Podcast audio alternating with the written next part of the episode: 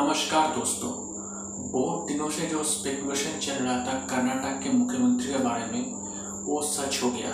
कर्नाटक के मुख्यमंत्री B S Yediyurappa ने अपने पद से खुद इस्तीफा दे दिया है। इस्तीफा देने के बाद वो थोड़ा इमोशनल हो उस, उसके बाद उन्होंने बोला कि लंबे समय तक मतलब जब इस पार्टी को मैंने हम लोगों ने मिलकर खड़ा किया ज़ीरो से आज इस पार्टी को सत्ता में लेकर आए। और जब जब मुझे मौका मिला कर्नाटक के मुख्यमंत्री बनने का, क्योंकि पहले भी इससे पहले वो कर्नाटक के मुख्यमंत्री बन चुके हैं तो मैंने कर्नाटक के हित के लिए और स्टेट के लोगों के लिए मैंने काम किया है। और उन्होंने नरेंद्र मोदी और अमित शाह को थैंक यू बोला कि उनको as a C M Karnataka की जनता को साफ़ करने का मौका मिला है।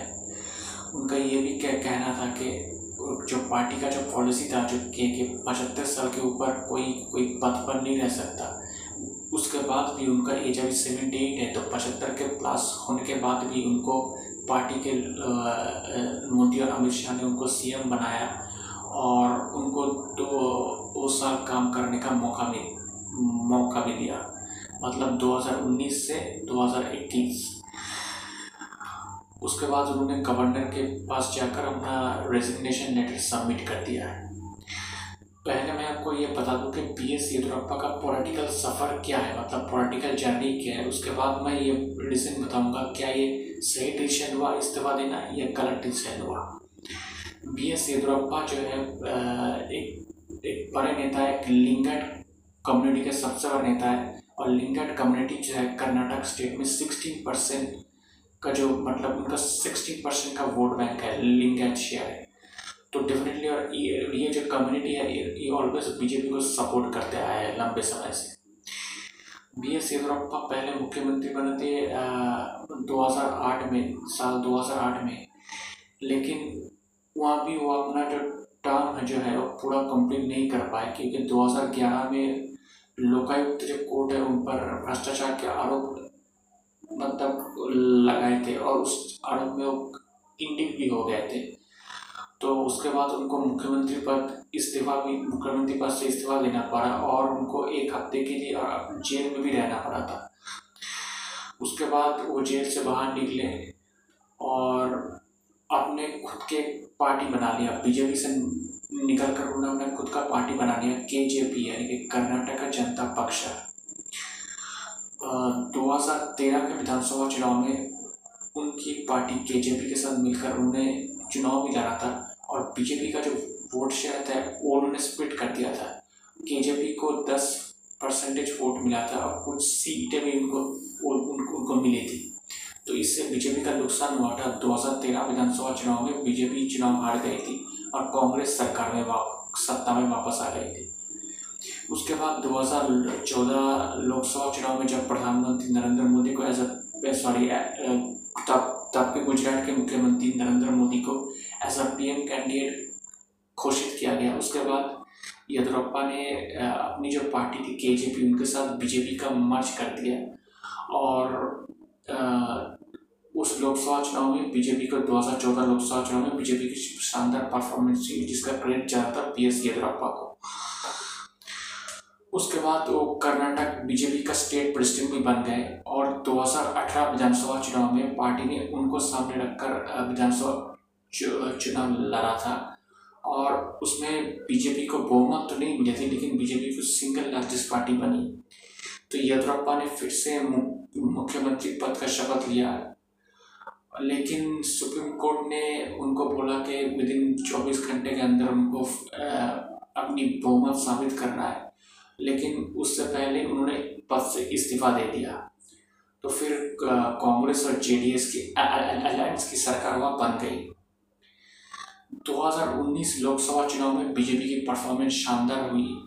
उन्होंने बीजेपी ने कर्नाटक में 25 लोकसभा सीट जीती थी आउट ऑफ़ 28 उसके बाद 2019 में 17 कांग्रेस और जेडीएस के एमएलए जो है, अपनी सरकार से बगावत कर बैठे और वो बीजेपी के साथ आ गए और जेडीएस और कांग्रेस का जो अलायंस सरकार था, वो गिर गया।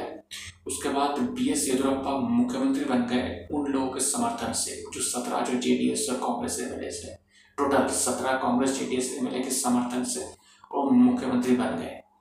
उसके बाद बाईपोल्स हुआ। उन सत्रह सीटों पर और उनमें ज़्यादातर सीटें बीजेपी जीत ली है। उन लोगों को टिकट मिला था, जो लोग कांग्रेस और जे डी छोड़ कर आए थे। मेजोरिटी सीट पर उन लोग जीत गए और बीजेपी की जो सरकार कर्नाटक में उनको फुल मेजोरिटी मिल गई। उसके बाद तो ठीक ठाक काम करता रहा, लेकिन बीच बीच में उन पर भ्रष्टाचार के आरोप, उनके काम करने के तरीके पर आरोप, ये सब चलता रहा।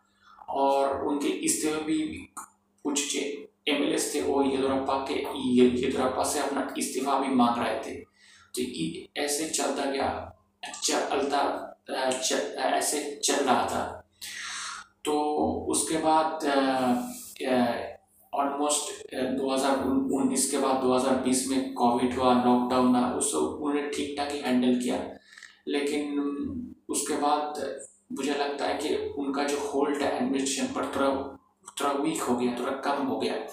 और शायद ये तब स्पेकुलेशन चलने लगी कि शायद ये येदुरप्पा अपना टर्म कंप्लीट नहीं कर पाएगा। उन्होंने 2008 में जब मुख्यमंत्री बने थे, तब भी अपना टर्म कंप्लीट नहीं कर पाए। 2018 में जब मुख्यमंत्री बने, तब भी अपना टर्म कंप्लीट नहीं कर पाए। उसके बाद 2019 में जब वो मुख्यमंत्री बने, फिर भी वहाँ पर भी अपना टर्म कंप्लीट नहीं कर पाया। अब सवाल उठता है कि आप बीजेपी दो साल उनको दे सकती थी? मतलब 2023 में कर्नाटक में विधानसभा चुनाव है तो दो साल उनको क्या दे सकते थे कि अपना कार्यकाल कंप्लीट करें? बीजेपी को सत्ता में लाए कर्नाटक में 2023 में। उसके बाद आप कोई नया लीडर आ जाए वो टेक ओवर कर लेगा। क्या ये बीजेपी के लिए सही तक करना?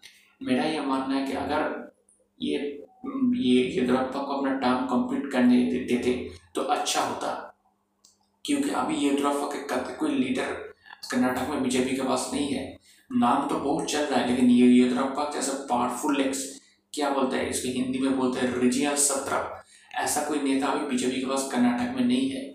तो देखना पड़ेगा बीजेपी किसे कर्नाटक का मुख्यमंत्री बनाते हैं, क्योंकि जिसे भी मुख्यमंत्री बनाएँगे, उनको बी एस येदुरप्पा का आशीर्वाद लेकर उनको सरकार चलाना पड़ेगा, क्योंकि कास्ट और रिजियल बैलेंस भी देखना पड़ेगा, क्योंकि बहुत आसान नहीं है उनको वो कांटों का ताज होगा।